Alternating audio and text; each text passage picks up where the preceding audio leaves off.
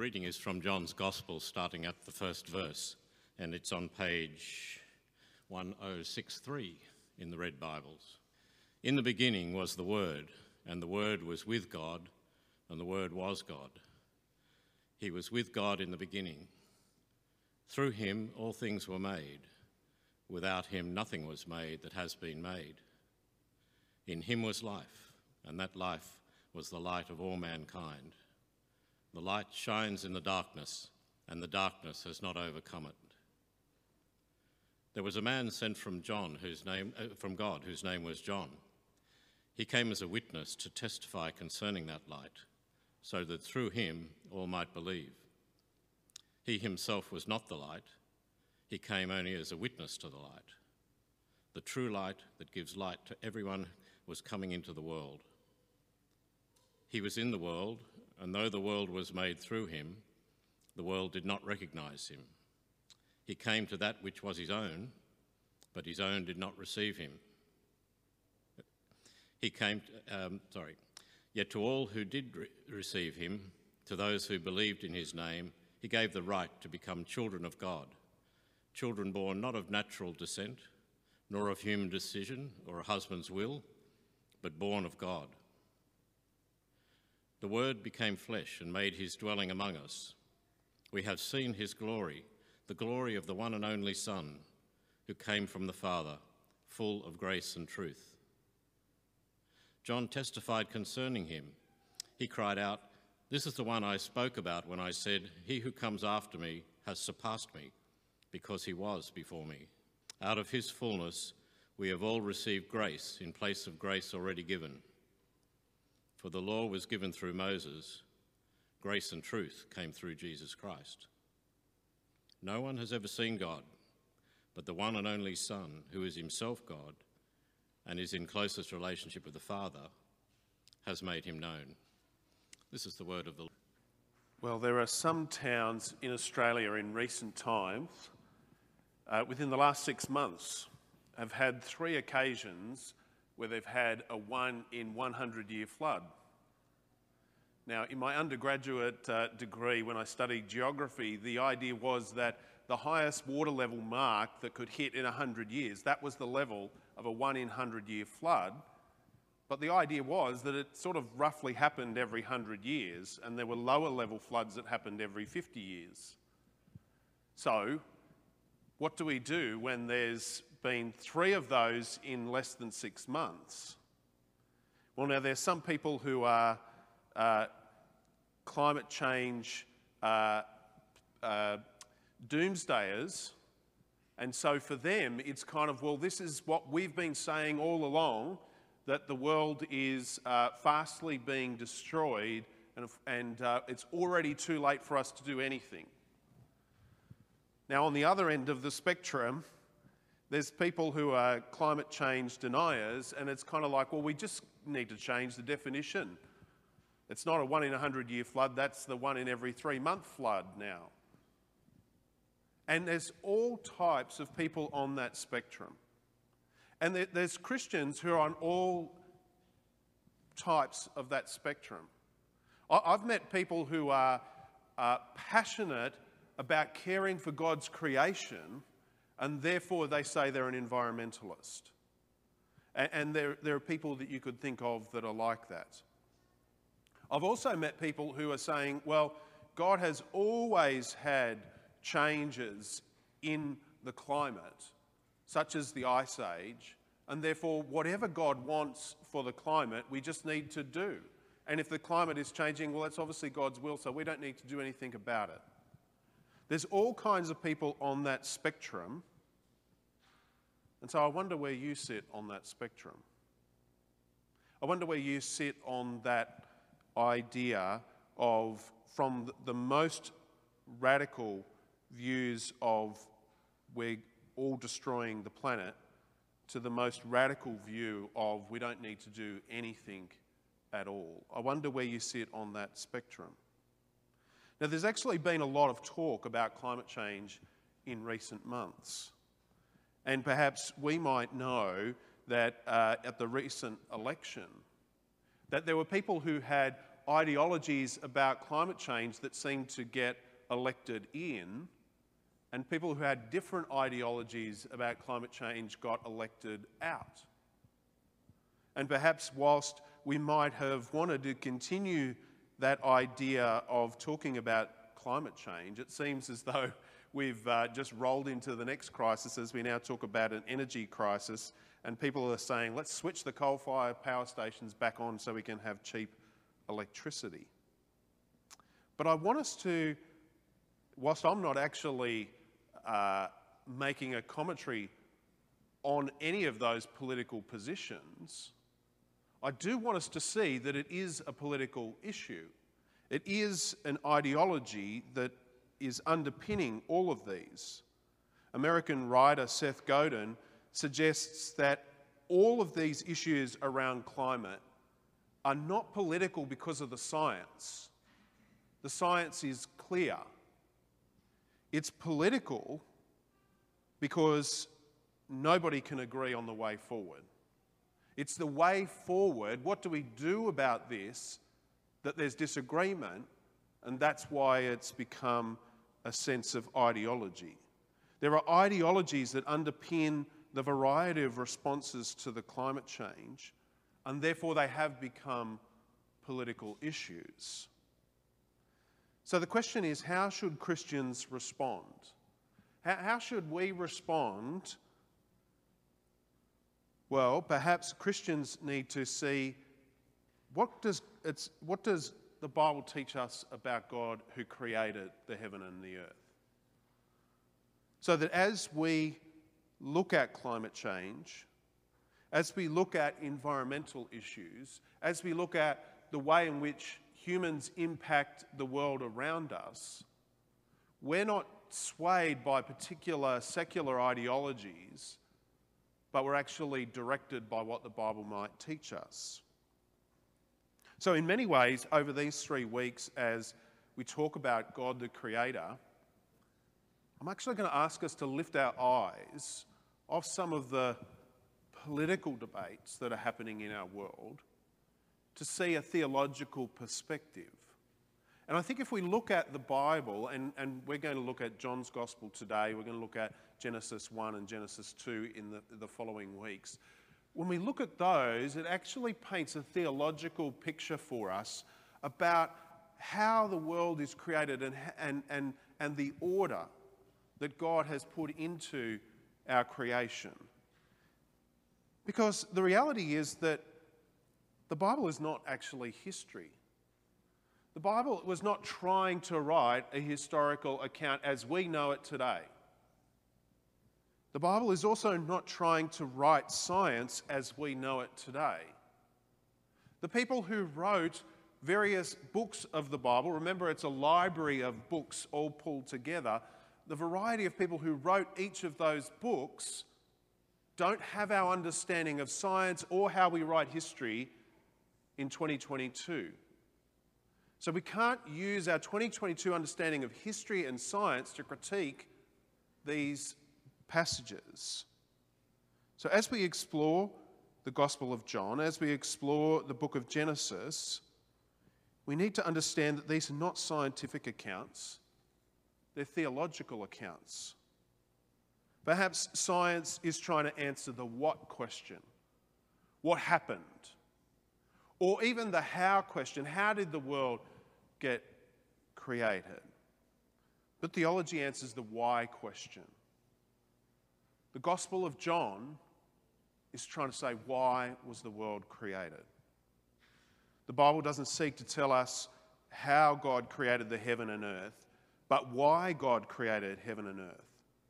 And many of the uh, why questions that we have in 2022 aren't answered by science.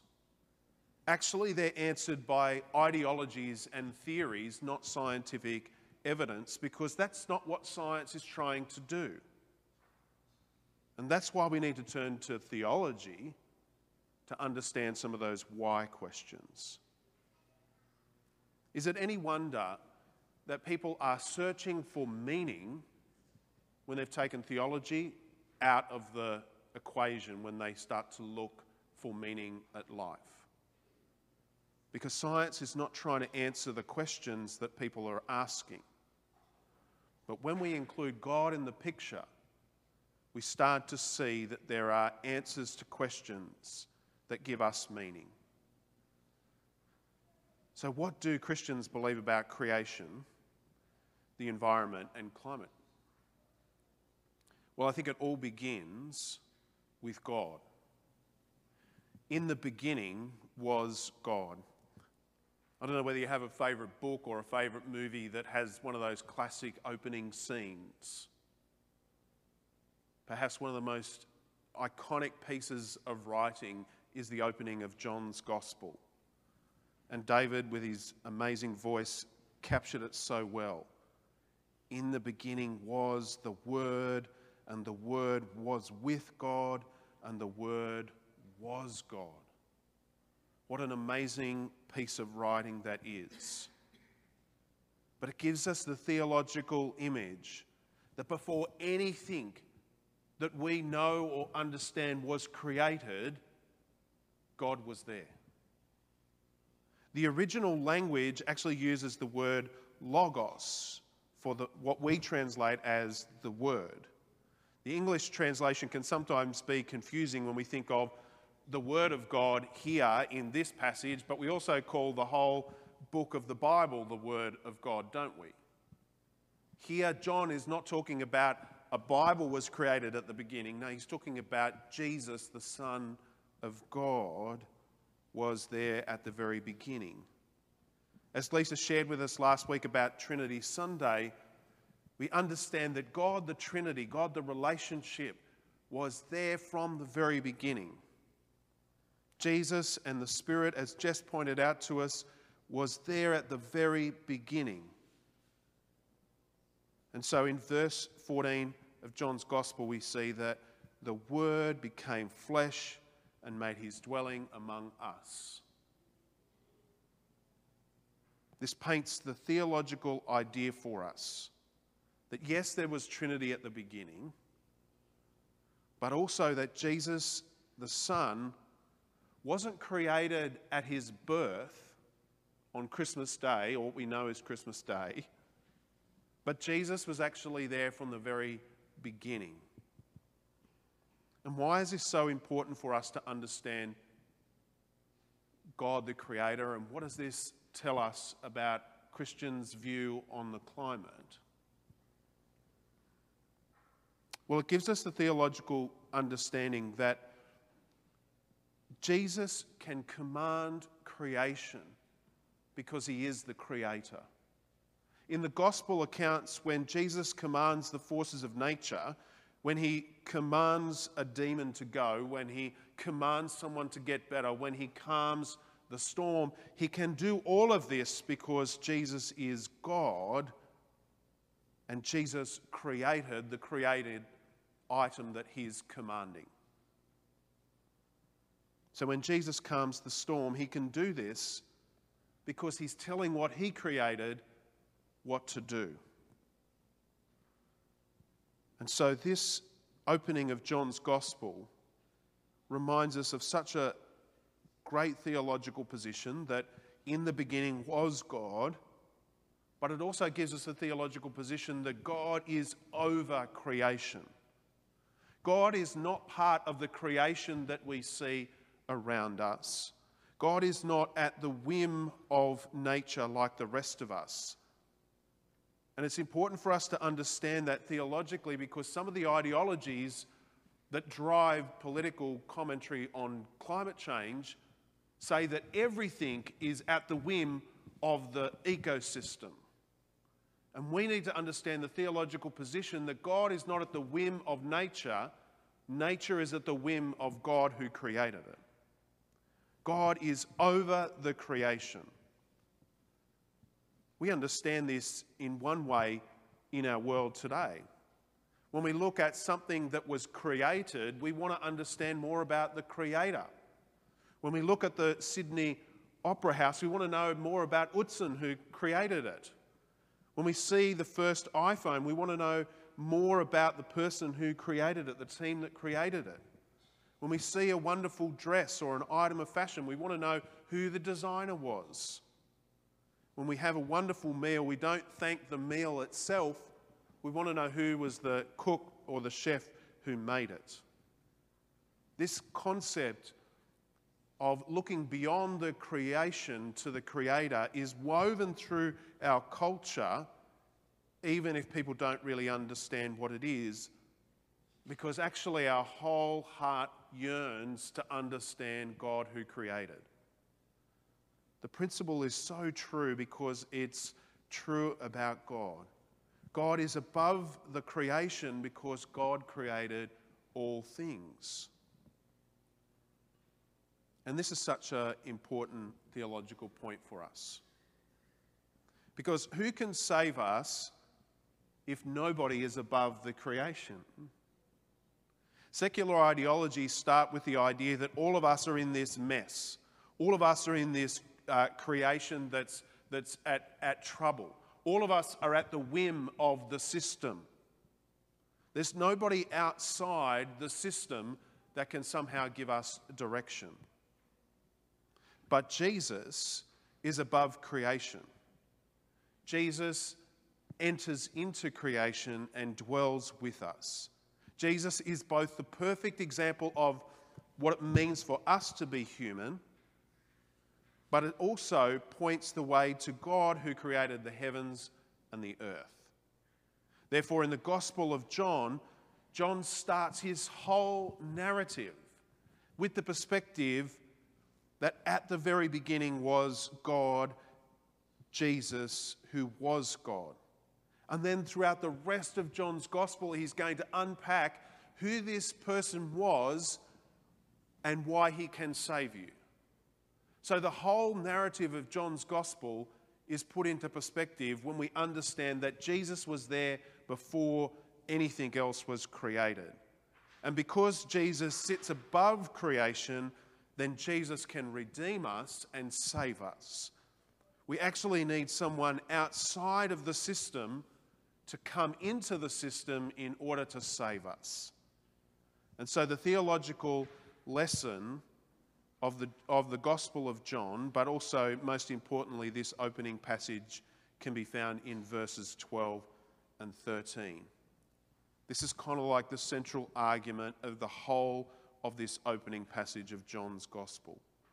Yet all who receive it, verse 12, all who receive him, to those who believe in his name, he gave the right to become children of God, children not born of human descent, nor of human decision or a husband's will, but born of God.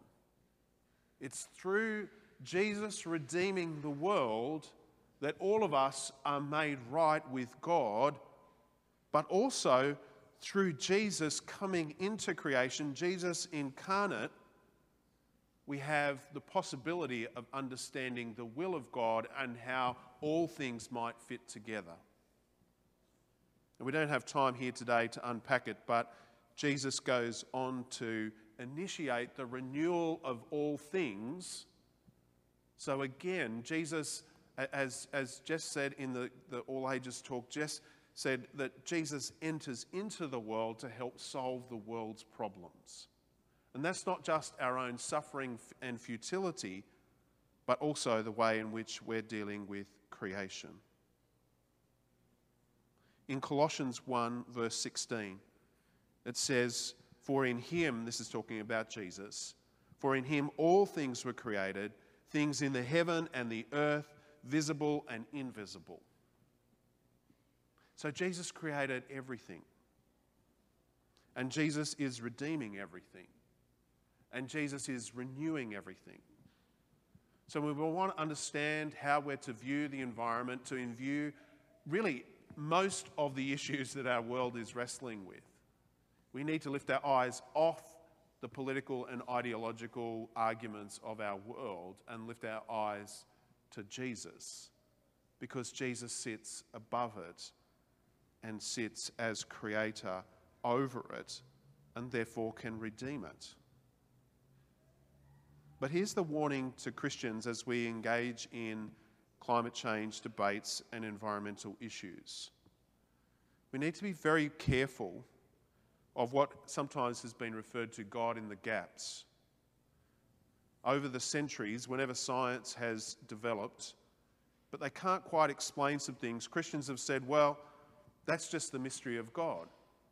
God is the creator of all things, and if we can't understand it, it's just the mystery of God. It's kind of called the, the God in the gaps. When there's a gap in our thinking, we just, we just explain it away by the mystery of God.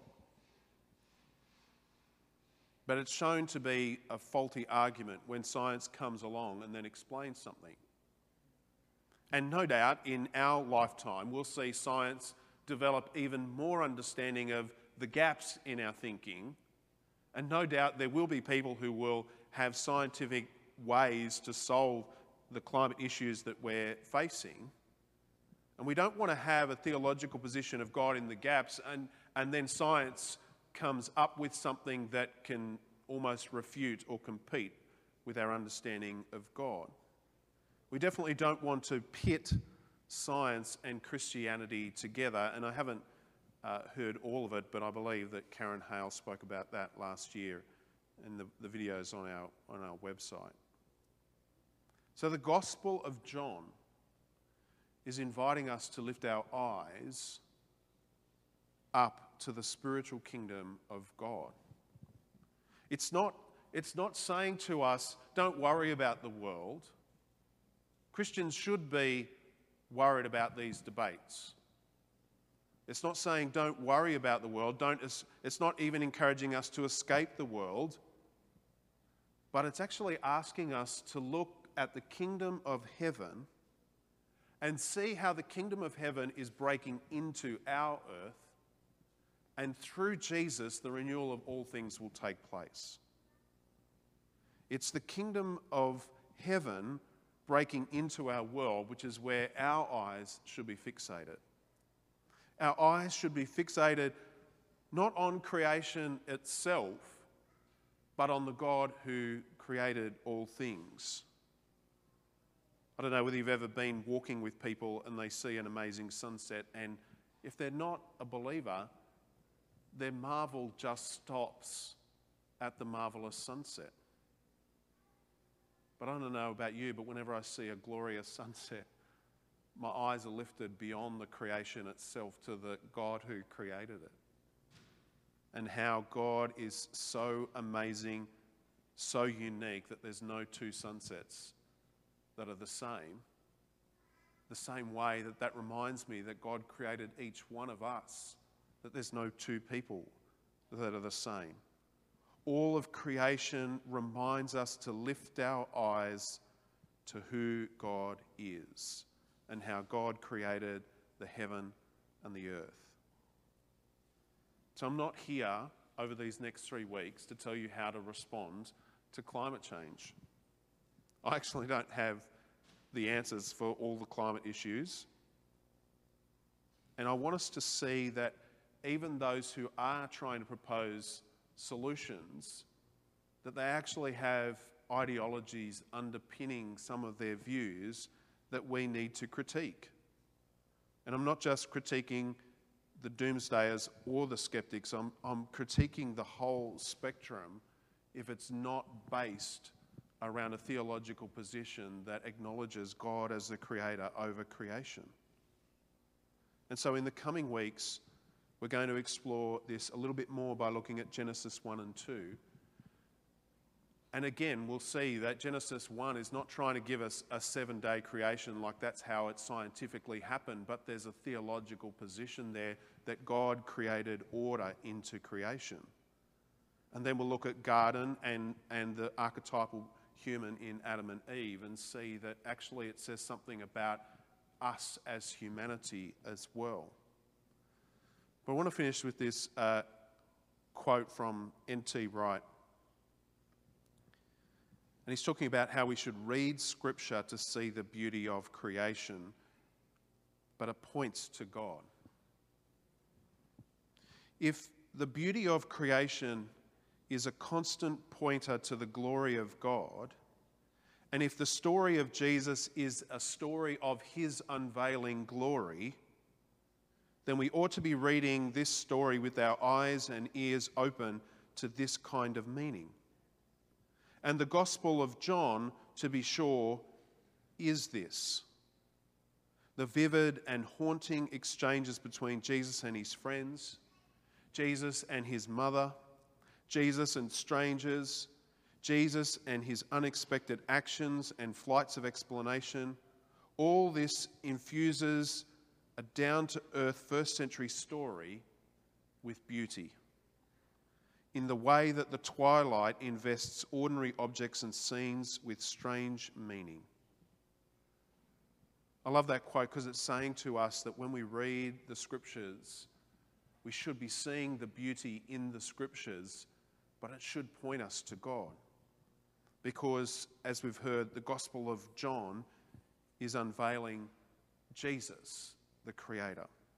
So let me pray. Gracious God, we thank you for your creation.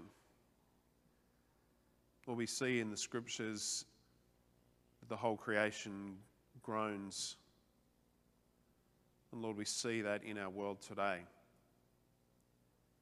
But help us lift our eyes off the ideologies of this world, the ideologies that don't give us meaning.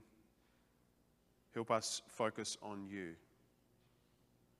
And Lord, we pray that your kingdom would be here on earth as it is in heaven. And we make this prayer in Jesus' mighty name. Amen. Well, we're going to stand and sing.